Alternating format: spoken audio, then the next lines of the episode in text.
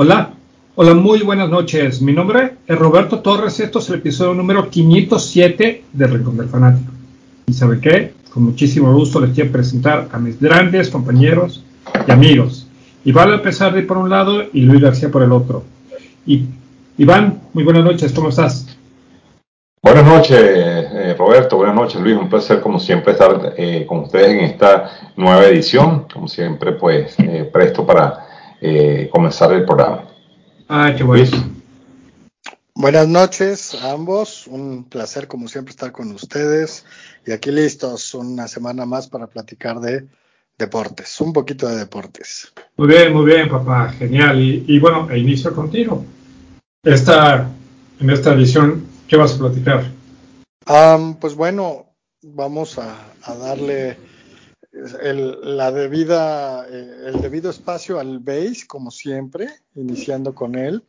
Posteriormente eh, salto al fútbol, seguramente Iván también estará este, hablando algo de fútbol. Yo principalmente cómo va la, el Mundial Femenil, que ha dado sorpresas y está bien interesante, y hablar un poquito de la Leagues Cup, ¿no? Esta, esta, liga que se da entre los equipos eh, gringos y los mexicanos, cómo va y demás. Y finalmente hablar un poquito de fútbol americano. Hoy nos toca platicar de una de las divisiones más nuevas, que es la sur de la americana.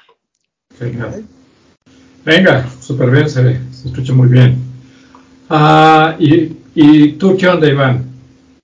Bueno, eh, exactamente lo mismo que Luis, pero yo, pero yo voy a agregar, eh, voy a agregar el, eh, motociclismo. Ayer se corrió el Gran Premio de Silverstone en, Inglaterra y mm, bueno, voy a estar hablando un poco, pues, de, de, esto, ¿no? Porque entramos en receso de, de motores por casi un mes y por otro lado llegan de vacaciones los, los, del motociclismo, que estuvieron eh, todo el mes de julio por razones de verano, estuvieron en receso y vuelven otra vez a la, a la acción.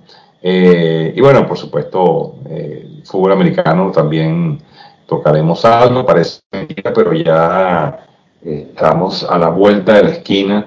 el tiempo pasó muy rápido y bueno, ya ya pronto estamos en partidos ya de preparatorios, campos de entrenamiento, en fin. Eh, creo que este, va a ser muy interesante hablar de esto. Muy bien, muy bien, qué bueno, qué bueno. Eh, bueno, por, por, mi parte, cerrando esto, yo solamente traigo base, eh, traigo tanto el paneo como la cápsula y una trivia que abarca dos deportes que obviamente la voy a soltar este, eh, antes de la cápsula del base. Pero bueno, eh, perfecto. Pues entonces iniciemos con el rey de los deportes, en este caso el base. Perfecto. Pues todo tuyo, Iván. Este, ¿Te arreglas con el paneo, porfa? Sí, sí, por supuesto. Por supuesto que sí. Bueno, eh, esta semana, este fin de semana estuvo muy interesante eh, el, el, béisbol, sobre todo porque eh, tuvimos una serie interesantísima entre los Astros de Houston, equipo de Roberto, y los Yankees de Nueva York. una serie que, bueno, yo pensé que los de Bronx se la podían llevar. Lamentablemente no fue así, se dividió. no hubo no hubo ganador de la serie. Eh, bueno, fue un festival de, de batazos. Eh, creo que eh, el picheo, la efectividad estuvo bastante, bastante elevada. pero bueno, realmente no, no, para efecto de los Yankees no hubo mejoras, pues obviamente solamente se pudieron ganar 4 de 10 y se mantienen en el último lugar. Baltimore continúa en, el, en la punta, 70 y 42. Eh, este equipo está inspirado, han ganado 8 de sus últimos 10. Y bueno, eh, para beneplácito de, de los de Baltimore, pues eh, pareciera que este equipo está encaminado a cosas muy buenas luego de muchos años de fracasos, ¿no? Y esto, pues, es una gran noticia para, para nuestro amigo Ángel, que, sé que estará muy contento, y para toda la afición de los Orioles. Eh, Tampa pues se mantiene en el segundo puesto con 68-46 a 3 juegos de la punta, Toronto a 7, y bueno, con el mismo récord, los Medias Rojas y los Yankees comparten el frío sótano. Eh, luego en la central, eh, bueno, Minnesota continúa adelante, si se quiere como, cinco juegos y medio están los, los Cleveland Guardians, eh, seguidos por los Tigres de Detroit, Chicago White Sox y el equipo de Kansas City, pues ya prácticamente eliminado de toda posibilidad. Eh, bueno, y en el oeste, pues se mantiene exactamente igual a la semana pasada. Eh, los Texas Rangers están, tuvieron una racha interesante, Roberto, inclusive ganaron más partidos, ganaron un partido más que Houston, ganaron siete de sus últimos días, Houston ganó seis y perdió 4, lo que mantiene pues la diferencia eh, igual. Eh, Seattle en el, en el medio, a 6. Los Angelinos con un Jorge Otani que, bueno, que cada día impresiona mucho más, pero que lamentablemente está en un equipo que no es contendiente, equipo que no tiene picheo, pareciera que, que, bueno, este equipo cuenta con Mike Trout, cuenta con jugadores interesantes, pero no terminan de carburar a 10 juegos y medio. Y por último, los Atléticos de Oakland a 34 en la punta, 32 y 80. Creo que, creo que este, es, este es el peor récord de, la americana. Okay, es el peor récord, inclusive me atrevería a decir que es el peor récord de las grandes ligas, exactamente. Eh, bueno, eso sería. Y eso sería perdón, Iván, Iván, un segundito. Yo creo que el habrá que revisar, pero debe ser uno de los peores récords de los últimos, ¿qué te gusta? 30, 40 años. Habrá que revisar, ¿eh? porque jugar pelota de 286, estás diciendo que vas a ganar 28 juegos de cada 100. Está impresionante, ¿no? O sea, realmente es, es, malísimo, uno de los peores, pero sí, hay que buscar eh, y a ver si lo platicamos la próxima semana porque es demasiado triste.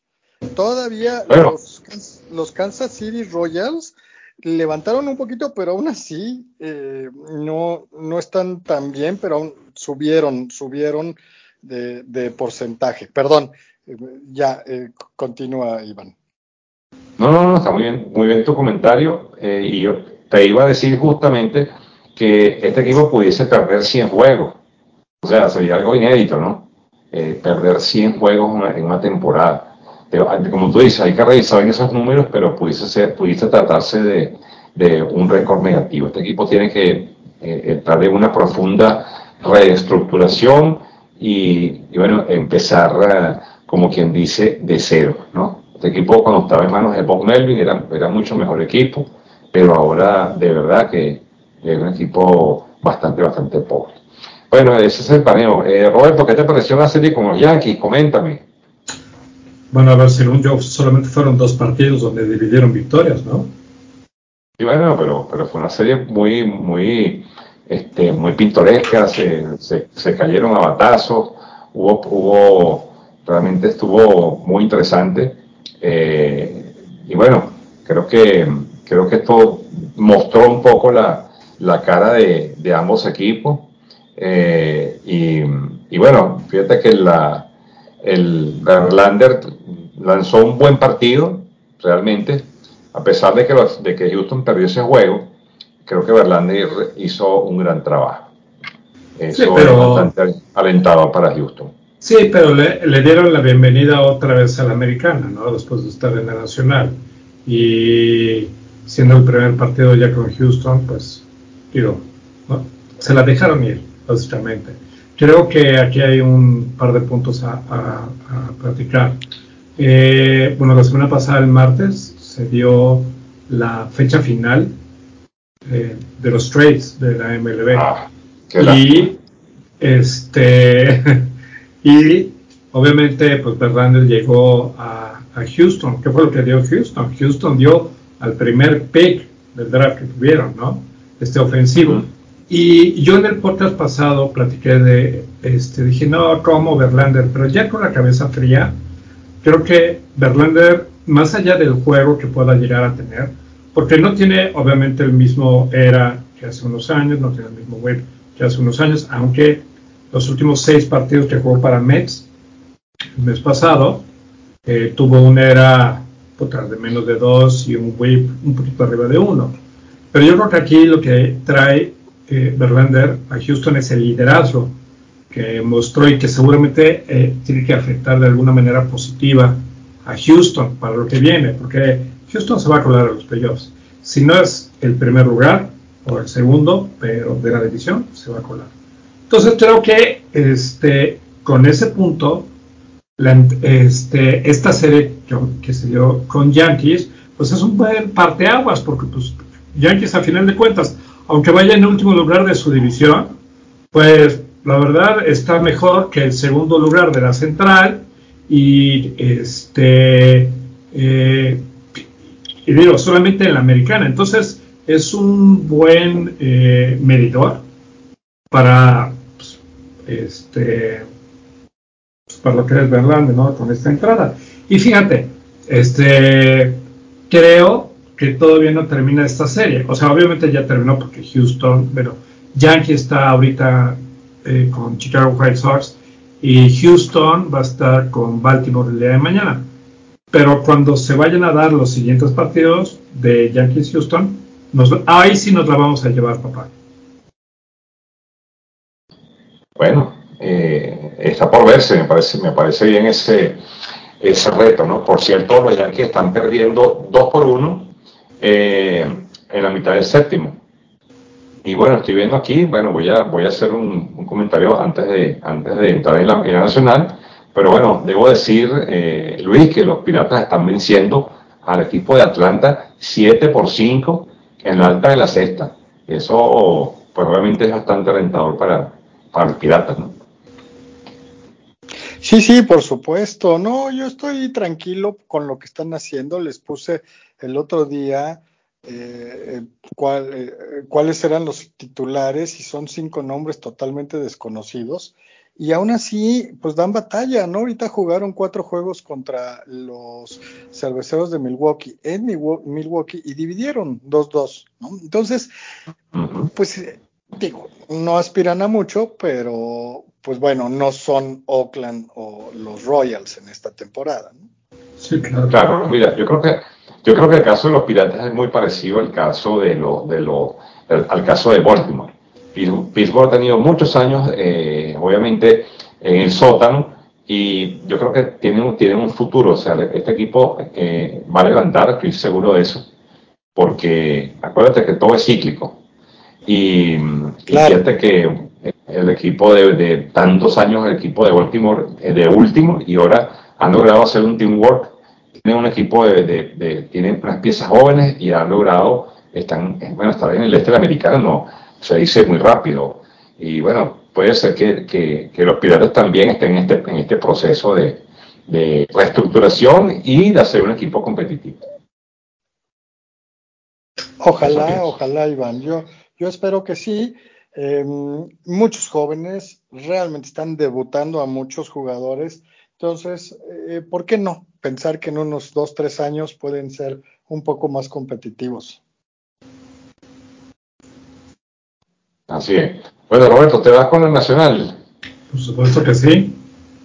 Venga. Y bueno, Atlanta sigue manteniéndose en el primer lugar de la división del este como de la, de la MLB. 70 ganados, 39 perdidos, puntos 642 de veraje. Filadelfia le quita el segundo lugar Miami, que estuvo por mucho tiempo. Filadelfia está a 10 juegos y medio, 61-51. Miami se baja, 14 juegos y medio, 58-56. Mets este, sigue en la cuarta posición, 21 juegos, 50-61. Eh, y Washington, 22 juegos y medio detrás, 49-63. Ah, eh, respecto a la central, casi no ha habido, bueno, no ha habido un cambio de la semana pasada. Milwaukee en primer lugar, 53.531 de average. Cincinnati a un juego, 60-55. Chicago Cubs a juego y medio, 58-54. Pittsburgh a 9 juegos, 50-61. Y San Luis en el fondo, 11 juegos detrás, 49-64. Y si vamos a la división del oeste, pues se sigue manteniendo igual que la semana pasada, inclusive Dodgers se va alejando, 65 ganados, 46 perdidos, punto 587 de veraje.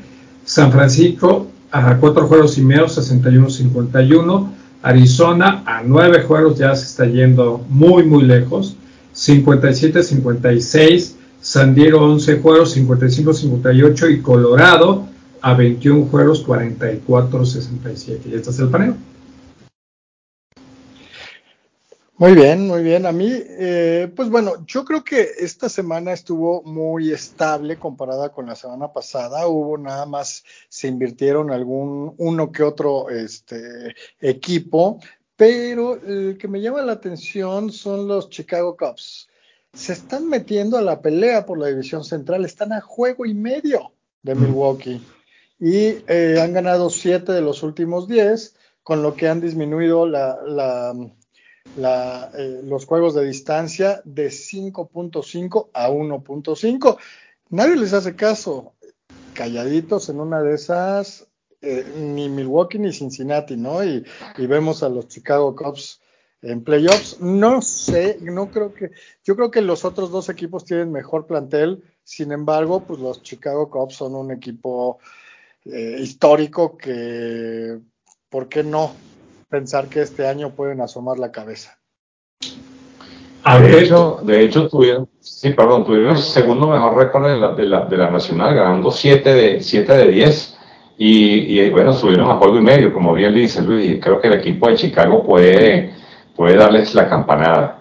Este, estamos todavía a tiempo y me parece que es un equipo que eh, calladitos bien, han venido subiendo eh, a pesar de que Cincinnati pues también ha, amenazado, pero el récord de esta semana fue muy malo para Milwaukee y para, y para Cincinnati. Así que bueno, veremos.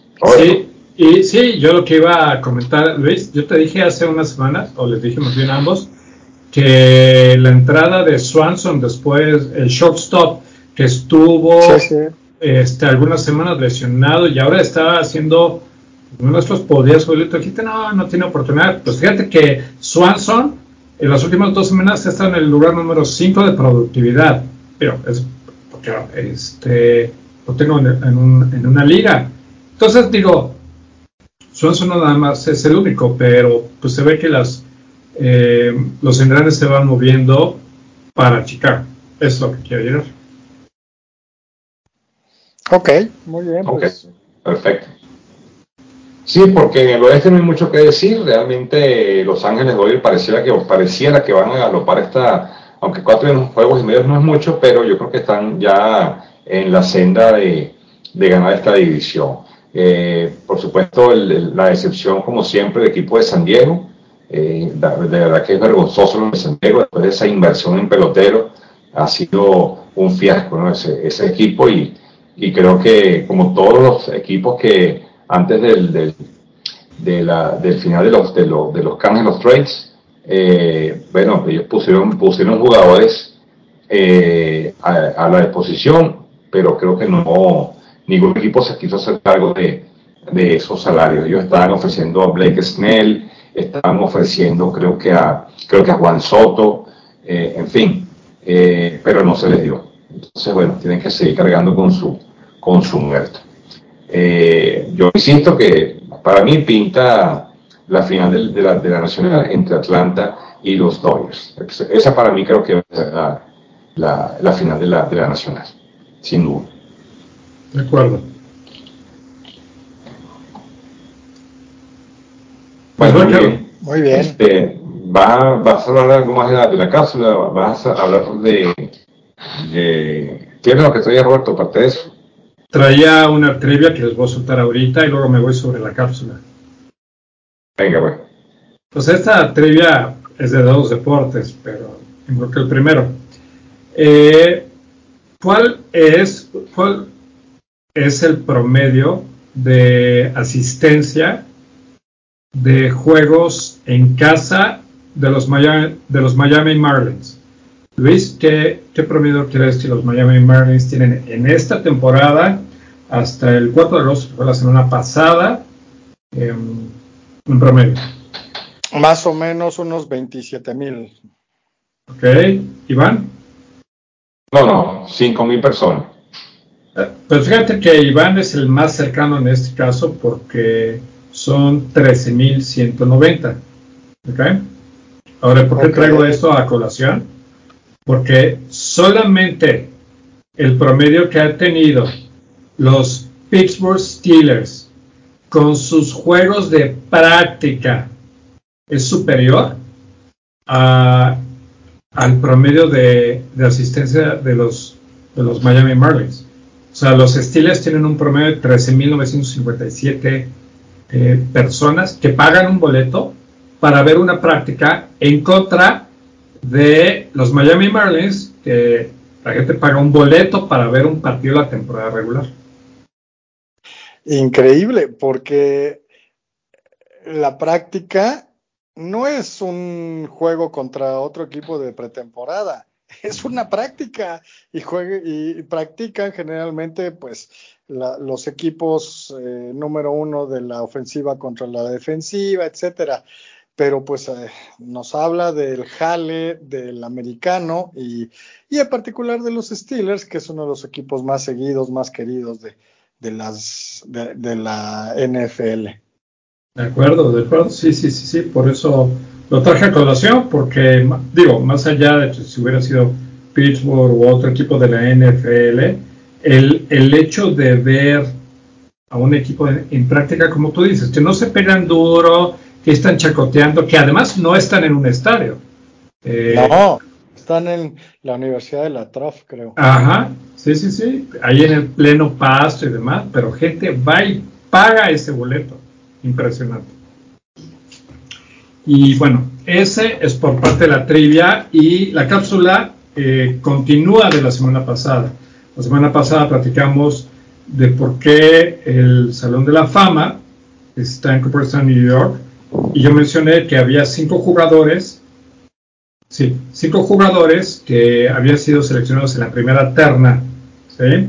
Y bueno, lo que voy a platicar ahora es por qué Cobb, Ruth, Wagner, Mathewson y Johnson fueron elegidos para la clase inaugural del Salón de la Fama. Los primeros, los, perdón, los primeros miembros en ser, eh, en tener el honor, no fueron sorpresa para ningún fan del béisbol. El primer inducido y el único que ha recibido la mayor cantidad de votos de los 226 eh, que se hacen año con año fue Tyrus Raymond Cobb, que fue este, Ty Cobb. 222 votos de 226. Posiblemente él fue este, considerado o es considerado el mayor hitter de todos los tiempos. E, este, él ganó nueve títulos de bateo desde de 1907 a 1915.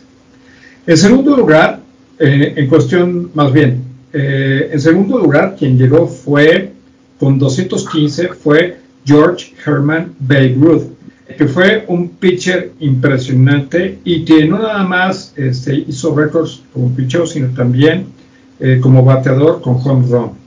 Y Honus Wagner, que ganó ocho títulos de bateo y amasó más de 3.000 hits. Exacto, ambos tuvieron 215 votos. En, cuarto lugar tenemos a Christian Mathewson, que pichó más juegos ganados que cualquiera este, que se haya puesto en el montículo y recibió 205 votos. Finalmente, Walter Johnson recibió 189 votos por el super récord de ponchados que tenía hasta este, su retiro. Cuatro de estos cinco estuvieron presentes en la inducción oficial que se dio en junio 12 de 1939. El único que, que, no estuvo presente fue Christian Matheson, que había muerto 14 años antes. Esta es la cápsula, señores. ¿Cómo ven? Muy bien, buenísimo. Muy interesante. la, primera, la primera generación de, del, eh, del Salón de la Fama son nombres que obviamente no vimos, pero que son más que históricos, ¿no? O sea, todo el mundo que le gusta el bass, por lo menos los ha escuchado alguna ocasión. Em, muy bien, muy, muy interesante. Yo tengo una trivia. A ver.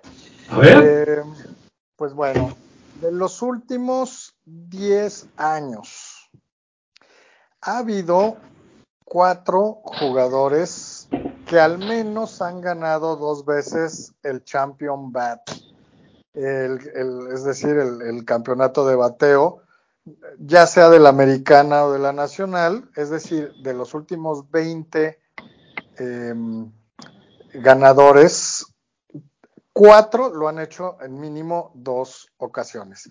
¿Me pueden decir al menos dos de ellos?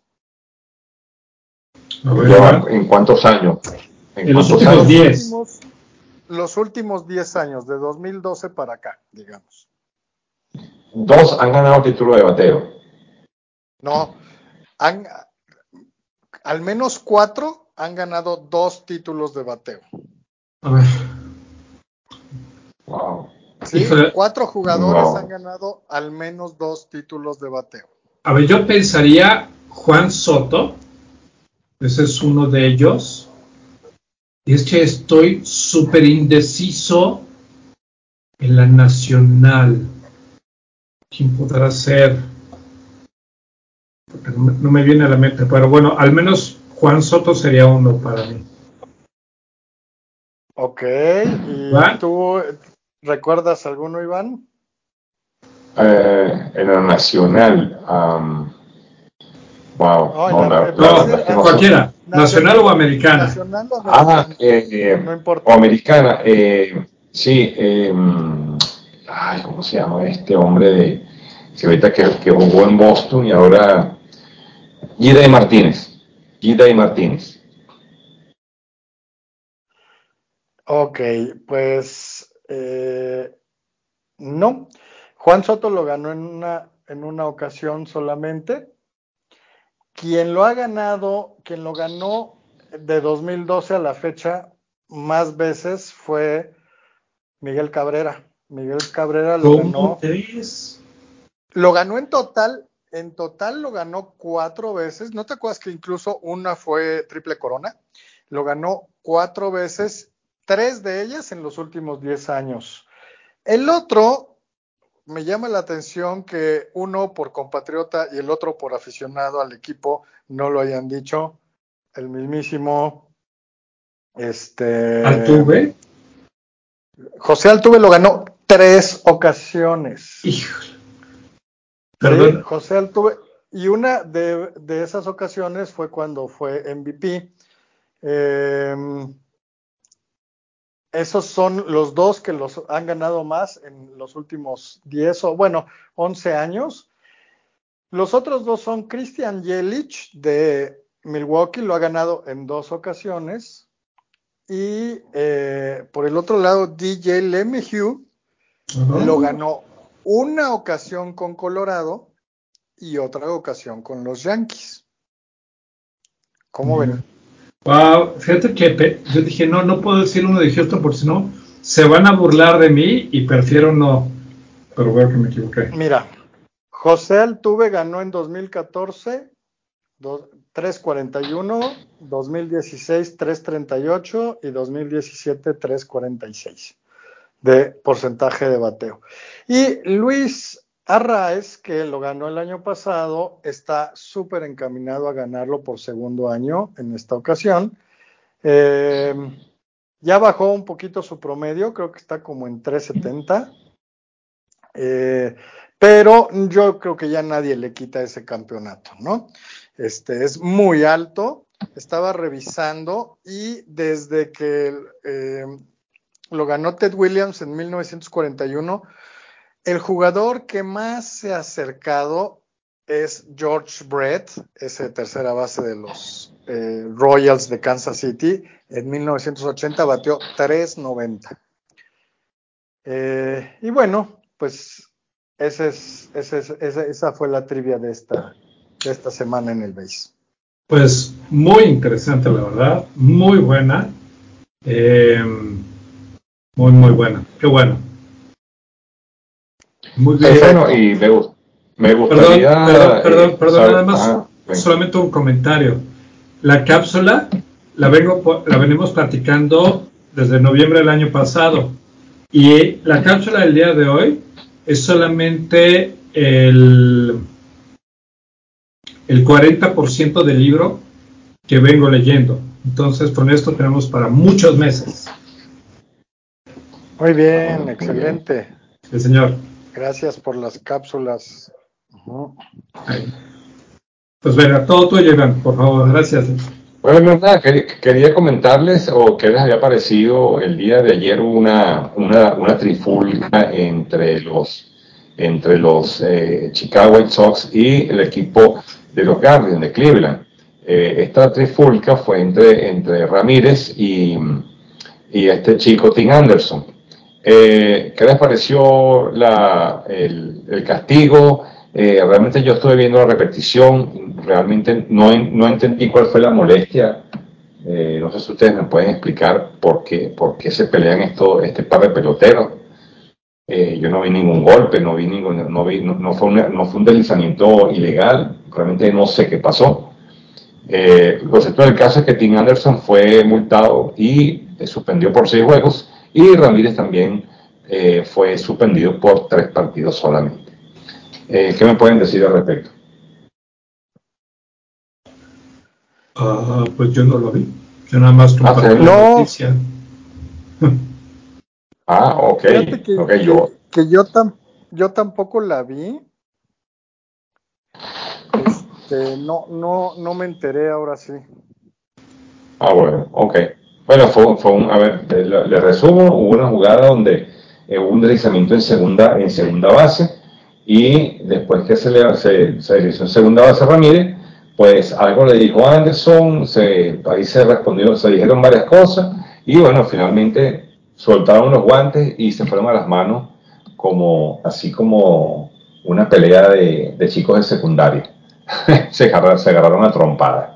El árbitro, por supuesto, no se metió, o sea, intentó meter, pero cuando vio que la, que la pelea era, inminente, antes de, antes de recibirle un golpe, decidió echarse a un lado y bueno, se vaciaron las dos, las dos bancas. Ahora, ¿cuál fue el motivo de la pelea?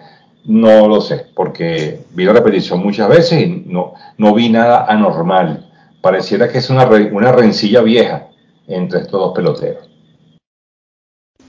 Fíjate, dice Dice aquí, el altercado comenzó cuando Ramírez se deslizó de cabeza en la segunda base con un doblete productor. Anderson se paró encima de Ramírez, quien quedó entre las piernas del torpedero. Cuando el quisqueyano se levantó, señaló con un dedo a la cara de Anderson y le gritó algo.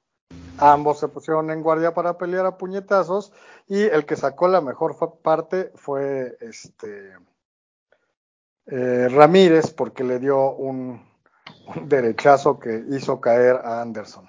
No, pero Anderson también le dio. Anderson también lo conectó, déjame decirte. Ok, habrá que ver. Ah, sí, también, ya vi. Sí, es cierto. Sí, sí señor. Eso, eso me, me, recordó mucho la, la, pelea entre el venezolano Rugner Odor de Texas contra José Bautista de, de Toronto y Odor le, le metió ah, un golpe, fue un golpe noble. sí, eh, hay varios memes que he compartido con eso. Sí, sí señor, sí señor. Bueno, este, bueno, era eso, era eso como, como digamos, la parte eh, graciosa, bueno, nadie, eso no es gracioso, pero, pero bueno, eh, fue el suceso de la semana y había que comentarlo. Bueno, muy, bien, muy bien. Entonces, entonces, bueno, cambiamos entonces de, ya de, de, tópico, eh, Luis, en el tiempo, vámonos a la parte del fútbol. Eh, bueno, ha habido partidos interesantes. Antes de hablar del Mundial Femenino, pues, eh, pues comentar algunos resultados que se suscitaron en estos días, ¿no? Por ejemplo, el, se celebró, bueno, comenzando, vamos a comenzar por el día, para, para obviamente, porque no vamos a, dar todos los, todos los resultados de, tantos días, pero eh, creo que lo más interesante de los partidos amistosos, eh, bueno, tenemos que el, día sábado, ok, eh, no, perdón, el día domingo, el día domingo, bueno, esto fue Mm, el Tottenham Hotspur jugó contra el Shakhtar Donetsk en un partido amistoso donde el Tottenham derrotó 5 derrotó cinco por 1, donde, bueno, Harry Kane marcó cuatro goles, impresionante. Al 38 de penalti, al 50, al 55, al 79 y después Dwayne Scarlett al 90 eh, y el, obviamente en el tiempo de descuento. Eh, el Dortmund le ganó al Ajax de Ámsterdam, tres goles por uno. ¿okay? El Manchester United, Roberto, aquí estoy, contra el Athletic Club de Bilbao, empataron, eh, empataron a uno. un partido que se jugó en Dublín, en el Aviva Stadium. Y bueno, los del Manchester pues este, no pudieron llevarse esta victoria. Finalmente, bueno, el, Newcastle derrotó al Villarreal, equipo español, en, un partido jugado en Inglaterra, 4 por 0. Eh, el Toulouse, equipo francés, derrotó al, a la Roma, dos goles por uno. Eh, y el equipo del Elche empató con el Parma a 1. ¿ok?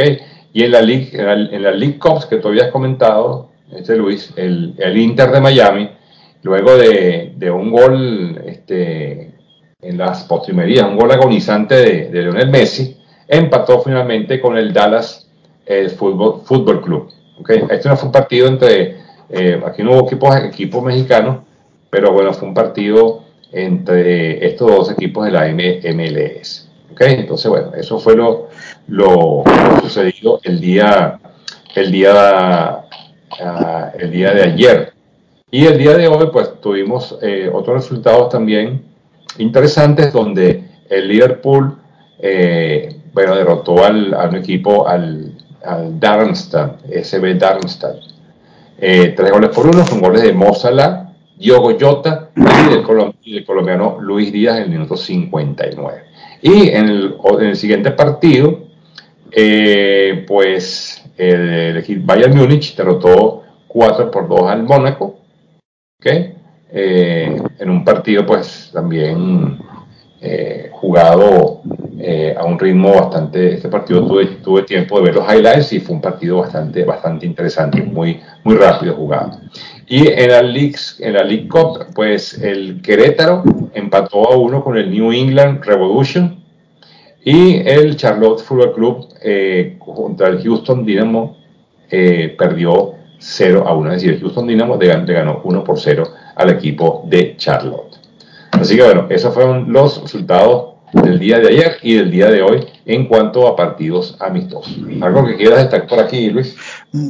Bueno, no he visto los partidos amistosos europeos, pero esta, los, de la Leagues Cup no son amistosos, es un, campeonato que se está jugando entre equipos eh, norteamericanos y mexicanos y pues hay mucha controversia porque primero eh, no fue un número igualitario, fueron mucho más equipos em, norteamericanos, creo que son más también en su liga pero los cruces los están dejando ah, como a los equipos fuertes mexicanos que se, que, se eliminen entre ellos. Entonces, eso no le está gustando a los equipos mexicanos. Y bueno, ya están en los octavos de final.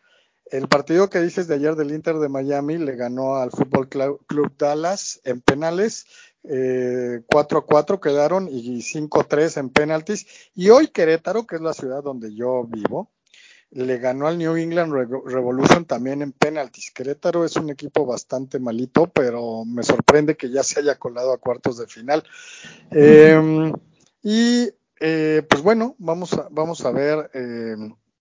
Ya para la próxima semana seguramente ya tendremos quiénes estarán en semifinales. Eh, los equipos mexicanos se están quejando porque además todo es en Estados Unidos, todo es a favor de Estados Unidos, el arbitraje también, etcétera. Entonces, lo que quieren es, pues, eh, como siempre, pues que los eh, estadounidenses sean los, los que sobresalgan, ¿no?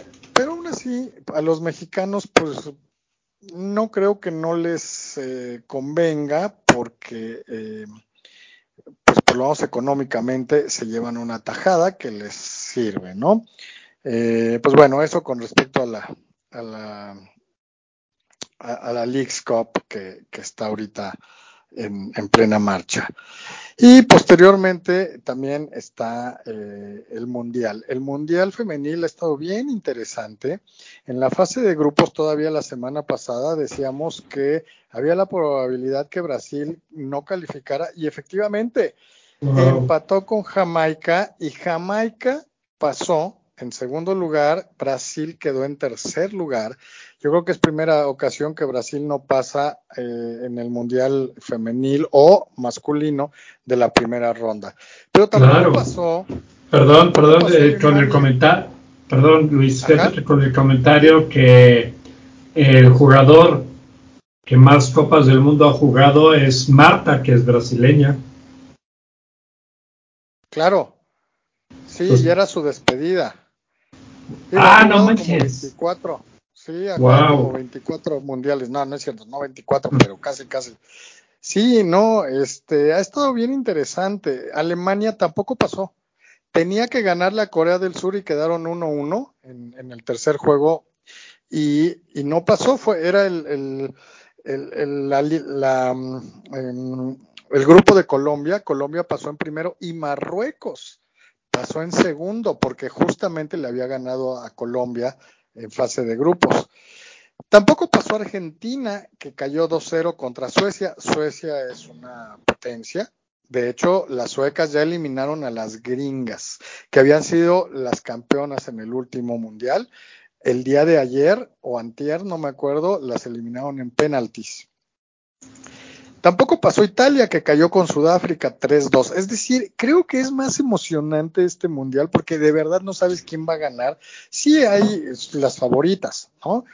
Eh, ya en octavos de final, España le, goleó 5-1 a Suiza. Japón 3-1 a Noruega. Les, comentaba la semana pasada que Japón en femenil siempre es muy fuerte. Países Bajos 2-0 a Sudáfrica, Suecia en penaltis 5-4 a Estados Unidos, Inglaterra el día de hoy en penaltis le gana a Nigeria 4-2 y la anfitriona Australia 2-0 a Dinamarca. Faltan por completar dos juegos de, esta, de estos octavos de final. Eh, se van a jugar entre hoy en la noche y mañana en la mañana. Colombia-Jamaica, justamente y Francia-Marruecos. Entonces, para la próxima semana ya también vamos a, tener claro quién va a jugar eh, semifinales, pero si pueden, los horarios no son los más cómodos, al contrario, eh, pero aunque sea en repetición, ¿qué, qué ganas le echan las chavas? ¿Qué, eh, o sea, es como, como, como el fútbol por el placer de jugarlo, Obviamente no son tan técnicas, han avanzado mucho, pero, pero están, está padre ver, ver el fútbol femenil en esta época. Entonces, este es una invitación para cuando puedan echarle un ojito.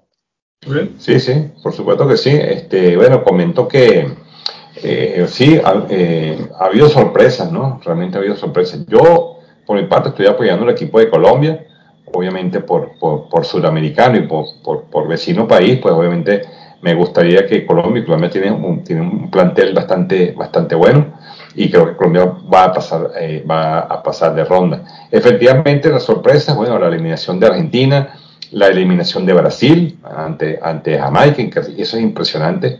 Eh, pareciera que ya no hay enemigo pequeño. Eh, y sí, y, y claro, y el equipo de Japón, pues siempre eh, es un equipo aguerrido. Siempre he dicho que los equipos japoneses son disciplinados, juegan con mucha mística, tanto los caballeros como las damas. Y eso pues dice mucho de lo que, de lo que es Japón como, como país.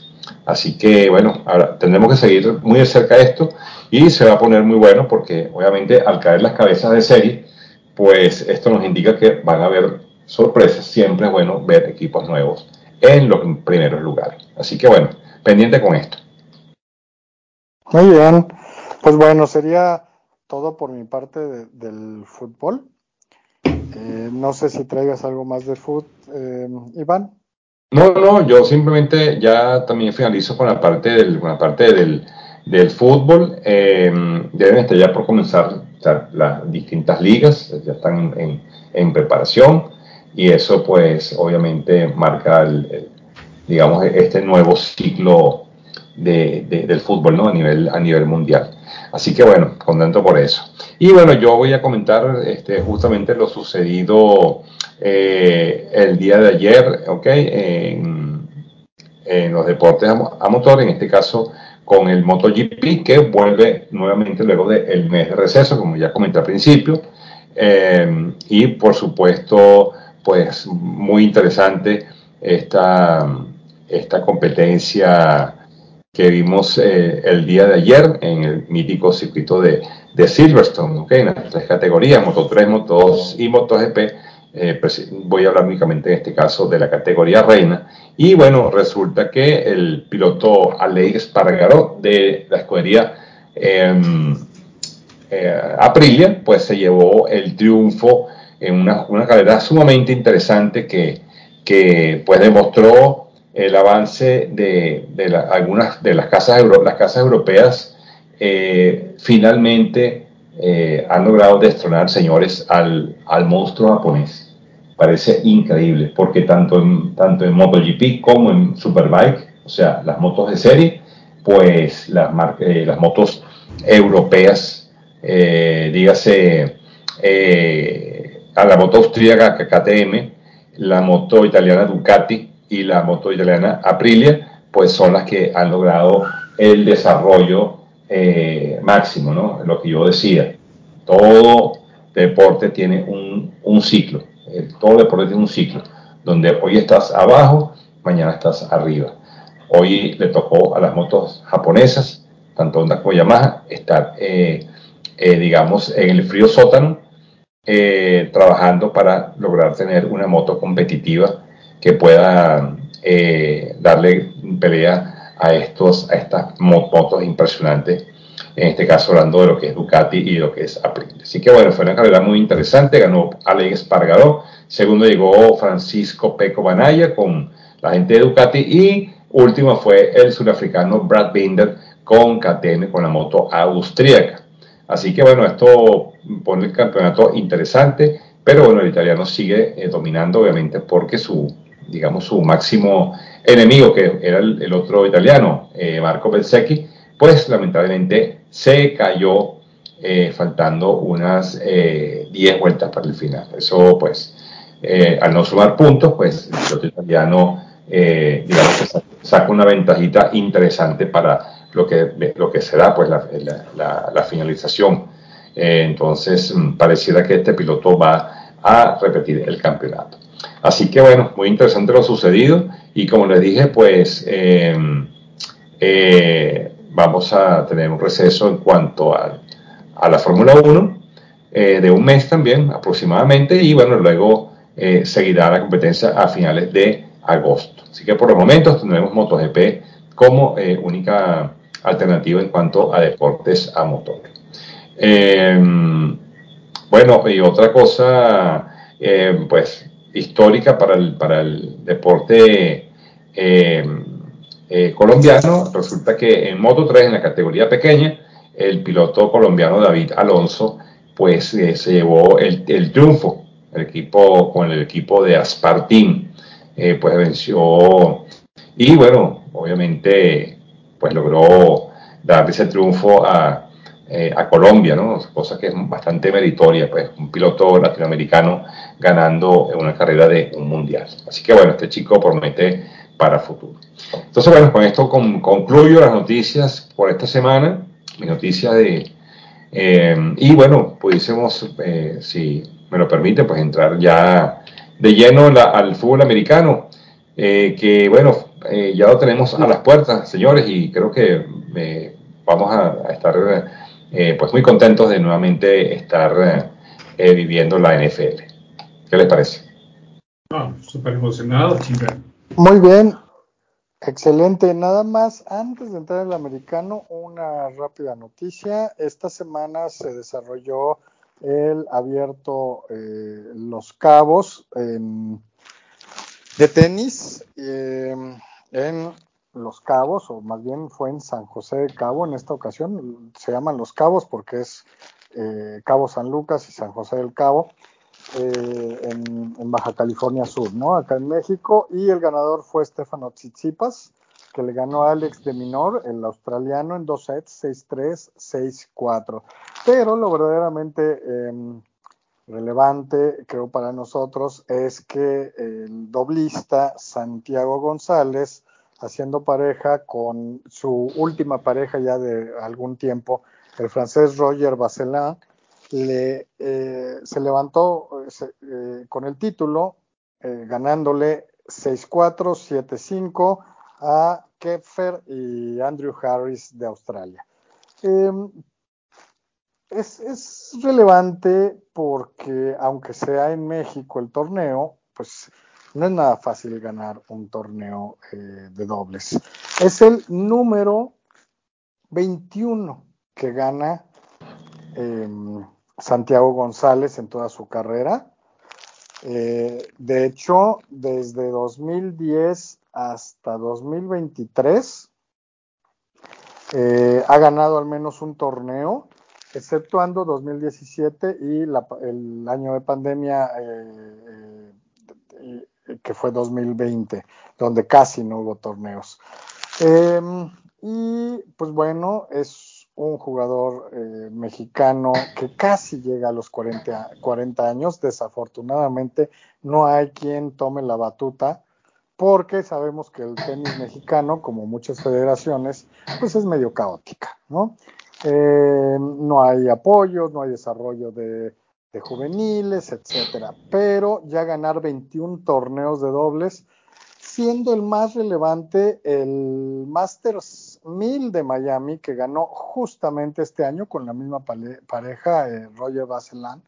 Em, y pues bueno, es considerado un, gran doblista y pues eh, felicidades para él y, y, ojalá que dure otros 40 años porque no hay quien, sobre, quien salga al quite, como decimos por acá, ¿no? Eh, bueno, es lo que quería comentar del abierto de, los cabos acá en México. La verdad, la verdad es que qué desgracia con las federaciones. Las federaciones son el cáncer de los deportes en, todos los países, o en, la gran mayoría, sobre todo en Latinoamérica. ¿Qué, qué, qué cosa con las federaciones? son un cáncer, la verdad. Son un cáncer. Pero bueno, eh, ni modo. Bueno, sigamos adelante, señores. Entonces, ahora creo que entonces podemos comenzar con la, con la NFL. Y bueno, eh, este, bueno, ¿qué, sienten? ¿Cuáles son sus sentimientos? ¿Están contentos?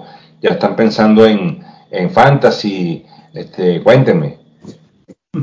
Pues claro, obvio, pero este, creo que este podcast nació este, en parte por la NFL, sería ilógico pensar que no estaríamos emocionados. Yo estoy muy emocionado, preparándome, ya he hecho bastantes mock-ups eh, en el fantasy para poderlo ganar y estar preparado para todos los partidos que vienen.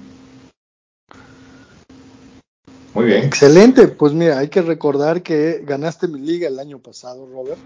Este, Iván, tú em, te metiste a playoffs, creo, también en, una de las ligas, pero has, creo que has avanzado mucho, nada más hay que eh, revisar nuevamente cómo hacemos las estrategias eh, del draft.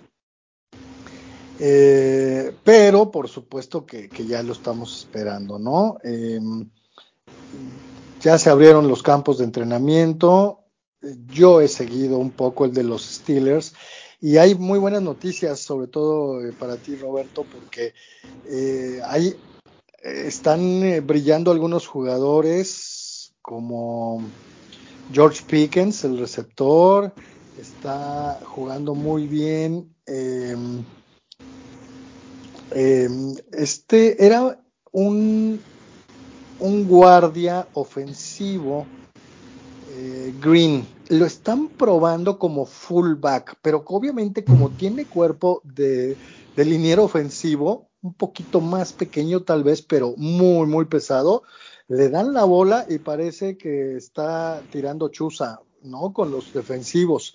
Entonces están haciendo variantes que llaman la atención y que vale la pena este pues darle el beneficio de la duda. En una de esas nos sorprenden y podemos competir por la división y no, no solamente arañar los playoffs como hemos intentado los últimos años, ¿no? No sé si ustedes han visto algo más. Bueno, yo, yo quiero comentar que, eh, bueno, como estamos en la, estamos con la era moderna y con la inteligencia artificial, pues yo consulté, ¿ok? Consulté con una, con una de estas plataformas de inteligencia artificial y eh, le pregunté justamente qué, qué eh, coreback considera, considera que se debería tomar. Y me dio tres nombres. A ver si ustedes están de acuerdo. Obviamente, a lo mejor son sorpresivos. Me dijo que Jalen Hurts, en primer lugar, y me dio sus razones. Obviamente son muy largas, no las puedo comentar todas, pero eh, eh, la inteligencia artificial dice que este jugador eh, promete tener una temporada realmente impactante este, este año. Segundo, me dio la opción de Patrick Mahomes. y tercero, me dio la opción de Lamar Jackson. Esto es utilizando la inteligencia artificial y bueno, como está en boga, pues quise comentar, comentárselo a ustedes y a la audiencia, obviamente por, por, porque esto, esto ha sido muy, muy revolucionario y bueno, ya yo también tratando de buscar informaciones en aras de mejorar en el fantasy, pues bueno, he estado usando esta herramienta y bueno, me ha parecido interesante lo que, lo que arroja, ¿no? Entonces no sé, no sé esta respuesta que me dio la, la, inteligencia artificial. Comienzo contigo, Roberto. No, pues yo no me cuestionaría el número 3 de Lamar Jackson. Creo que, eh, o sea, lo entiendo por las yardas corridas, pero el problema es que se lesiona mucho y si hablamos de la temporada en total, creo que no sería un buen pick. Yo creo que a lo mejor elegiría yo a, a Barrow ahorita no, porque está lesionado, pero a, a Justin Herbert para ocupar esa tercera posición y las otras dos sí estoy de acuerdo con él, por las mismas. Muy bien. Sí, bueno. yo, yo dudaría, dudaría un poquito si Jalen Hurts sería el primero, pero sí, yo creo que igual los dos primeros eh, son Hurts y, Mahomes. Eh, a mí me gustan varios corebacks antes que, que, que, Lamar Jackson. Eh, me gusta más Justin Herbert, me gusta más Joe Burrow, me gusta más Josh Allen. Eh, porque además sabemos que Lamar Jackson los dos últimos años se ha lesionado. No sé si esas variables las tome en cuenta la inteligencia artificial, pero pues bueno, una de las fuerzas de Lamar Jackson pues era la corrida, pero si ahora va a correr menos, no creo que tenga los receptores adecuados para tener un gran año. Entonces, eh, a mí se me da mucho, apenas si te escuchamos, Luis. Sí, te, se, se, te, te, fue la... la... Ok, ok. Ah, me, escucharon En, me escucharon en alguna... Los últimos 10, 15 segundos, no, te fuiste disipando así como si hubiera sido abrir la puerta y regresar. Ok, no, no me he movido de aquí, pero bueno, lo que les decía es que eh, Lamar Jackson eh, es muy... Um, prone injury, ¿no? O sea, se lesiona muy fácil y eh, ahora lo que, lo que quieren hacer es que ya no corra tanto. Si no corre tanto, pues tiene que hacer más puntos por aire, pero no tiene los receptores para, para hacer esa puntuación, ¿no? Entonces, yo, a mí sí me llama mucho la atención el por qué da ese tercer nombre, pero bueno, este es un, un punto de vista y, y seguramente, pues, alguna información tendrá que, no sabemos nosotros. Sí, yo creo que yo creo, yo creo que se basa mucho en estadísticas, en números y fíjate, me fíjate que sí sí hacía mención a, las posibilidades de lesionarse, ¿ok? Pero que en condiciones normales era una buena era una buena adición. Así que bueno, hay que seguirlo de cerca. Yo personalmente a mí me gusta, o sea, yo he seguido mucho la carrera de Joe Burrow este chico, de verdad que me, me, me agrada mucho su, su, frialdad y su manera de, de, jugar al fútbol. Y por eso pues este, siempre eh, pues apoyo el, el, eh, o siempre estoy pendiente de, esos números con, con el equipo de, Cincinnati, que por cierto hay, hay por ahí una, noticia acerca de Joe Mixon, con un problema por ahí que hay con, con un caso de una, algo de pelea, algo, una, unos, algunos problemas de, de conducta. Y fíjate, fíjate, que es únicamente, eh, ahorita la NFL ha suspendido a cuatro jugadores por violar políticas de conducta. Uno de ellos es Joe Mixon. Y bueno, ojalá que esto no, no incida mucho en el, en el rendimiento del equipo porque bueno, sabemos que, que Mixon es eh, el arma que ellos tienen para, o es su running back titular, pues que, es el que ayuda a, o mejor dicho, es su jugador titular en esa, en esa posición. Así que bueno, en visto a eso, en otras noticias también, pues bueno, estoy leyendo por aquí que los Rams esperan el regreso de Copper Cup en algunas semanas. Recuerden que Cup viene de una lesión bastante seria y eh, pues es una pieza sumamente importante para este equipo. Eh, los Vikings añadieron al receptor eh, Neil Harry, que como ustedes saben eh, jugó con, con, los Patriotas por varios años, pero los, fue adquirido en un trade con el equipo de los Patriotas y bueno, va a jugar este año con los Vikings, va a ser una arma para, el, para Kirk Cousins este año y bueno, puede ser un jugador que ayude mucho al equipo. Así que bueno, por esa, por aquí, pues esos son los, principales titulares. Y bueno, creo que tú ibas a hacer el análisis del, ibas a hacer el análisis precisamente del AFC Sur, una edición que para mí es un poco mediocre, eh, pero bueno, obviamente hay que analizarla, pues como todas las que, como parte, pues, obviamente, de, los equipos de la, de la NFL.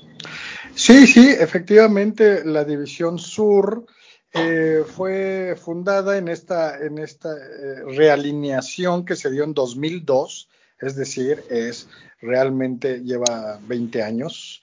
Eh, y díganme ustedes, de los cuatro equipos que la conforman, los Jaguars, los Titans, los Texans y los Colts, ¿cuál, quién, qué equipo creen que es el que ha ganado más títulos divisionales en estos 20 años?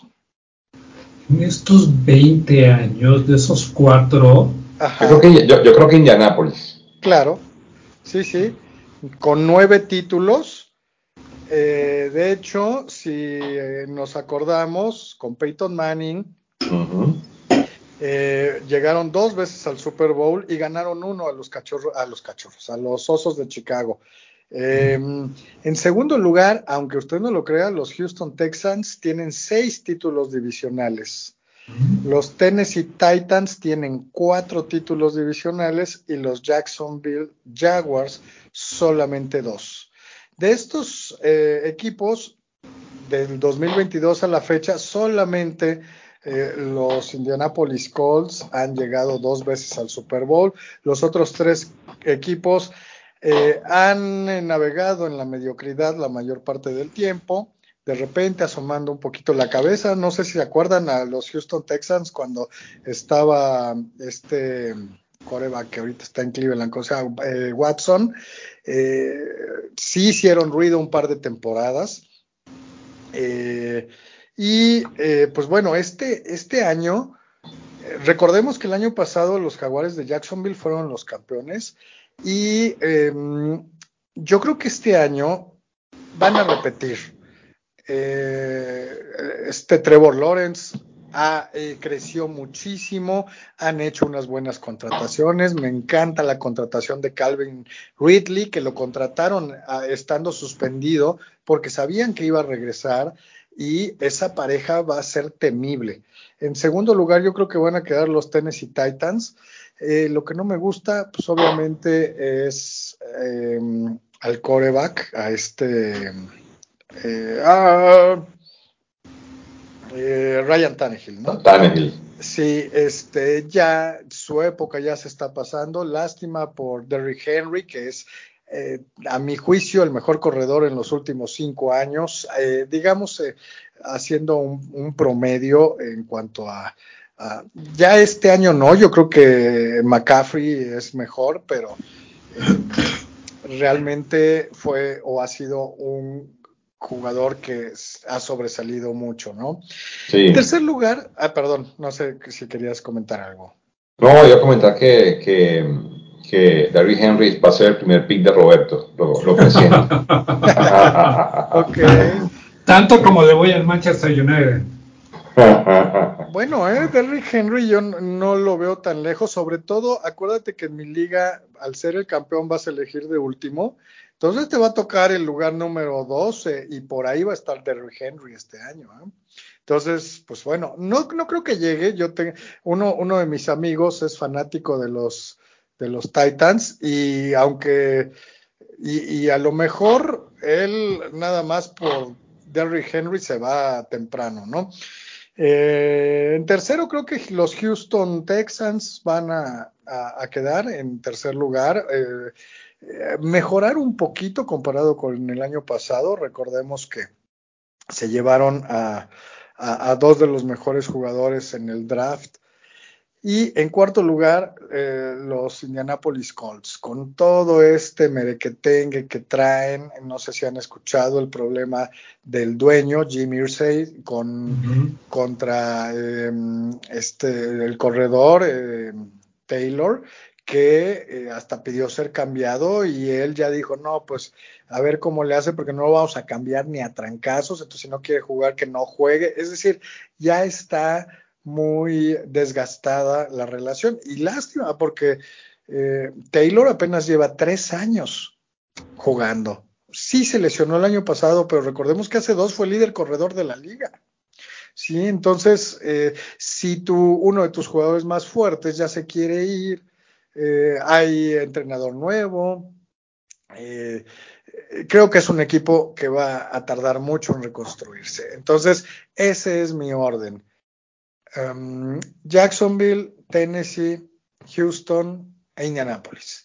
¿Cuáles son los suyos? A ver, antes de eso, ¿estás considerando a Indianapolis y a Houston esas posiciones por, eh, por los quarterbacks de primera ronda que tomaron? No, creo que en, talento general tienen muy poco em, talento. Y recordemos que aunque eran dos de los mejores corebacks, este Richardson y este, ay, se me fue, yo y mi memoria, el de Houston, que es eh, uno de los más, que para muchos era el, número uno, este, mm, CJ, Stroud, ¿no? Este, tardan en madurar, no van a llegar y se van a comer la liga al primer año. Eh, creo que los dos son de los equipos, yo creo que incluso de los cinco o seis equipos con menor talento. Entonces, es por eso que yo los pongo en ese hasta abajo y peleando eh, los cinco peores lugares de la liga incluso. Ok. Interesante perspectiva. Ok, gracias. Pues bueno, este. Yo, yo difiero un poco respecto a lo, al, al, standing que diste. Sí creo que Jackson va a en primer lugar. No creo que Tennessee quede en segundo, creo que se va a ir a tercero. Eh, en segundo lugar le pondría a Houston y en cuarto a, a Colts. Entonces quedaría Jacksonville, Houston, eh, Titanes y Colts. Ok, muy bien, muy bien. ¿Y tú, Iván? Bueno, eh, hay, que, hay que ver qué va a pasar con Jonathan Taylor. Recuerden que, que él es el, el, corredor estrella de este equipo. Y bueno, si finalmente sale, sale Taylor de, de Indianapolis, pues yo creo que yo creo que no lo, yo, yo pensaba dar a Indianapolis de, segundo, pero no sé, tengo, tengo mis dudas. Yo creo que yo creo que voy a dar a Jacksonville de primero, eh, voy a dar a, a, Tennessee de segundo, a Indianapolis de tercero y a Houston de cuarto. Muy bien. Entonces, ninguno coincidimos es, buena. Fíjense que no hemos anotado nuestros pronósticos de las otras tres divisiones que ya dimos, pero ahorita voy a anotar estos y a lo mejor para la próxima semana vamos recordando cómo creemos que van a quedar para anotarlos y ver eh, cómo nos va hacia final de la campaña, ¿no? Pero Eh, pues bueno, es una división débil, como bien dijiste Iván, yo creo que las dos divisiones sur son las más débiles. Y, bueno, con esto cerramos la ah, conferencia americana. La próxima semana hablaremos de la división este, que es Dallas Giants. Eh, Filadelfia y Washington. Filadelfia y Washington. Una división histórica que ha ganado muchos Super Bowls. Los cuatro equipos han ganado Super Bowls. Y bueno, eh, yo creo que, que, va a ser un, un análisis interesante de ver cómo quedan, porque el año pasado nos dio sorpresas con los, los gigantes calificando, ¿no? A playoffs. Sí, sí, es cierto. Tiene, tiene, mucha, tiene mucha fe en, en, Daniel Jones. Yo honestamente creo que yo no tengo la misma fe que tienen ellos, pero dieron un puntazo el año pasado, es cierto. Fíjate, eh, Luis, que cuando sea el podcast una semana antes de, no, más bien, no una semana, nosotros grabamos el lunes y el jueves es el primer partido ese lunes voy a traer la trivia que año con año he hecho. Entonces va a ir de la mano de esto que dices de cómo estamos pensando que van a quedar los, los equipos, ¿no? Muy bien, sí, de acuerdo. Pues eh, como decimos, ahí se van encaminando las cosas, calentando motores y ya listos para eh, disfrutar la NFL. Así es. Bueno, muy bien. ¿Algo más que quieras aportar, Roberto? No, por mi parte no.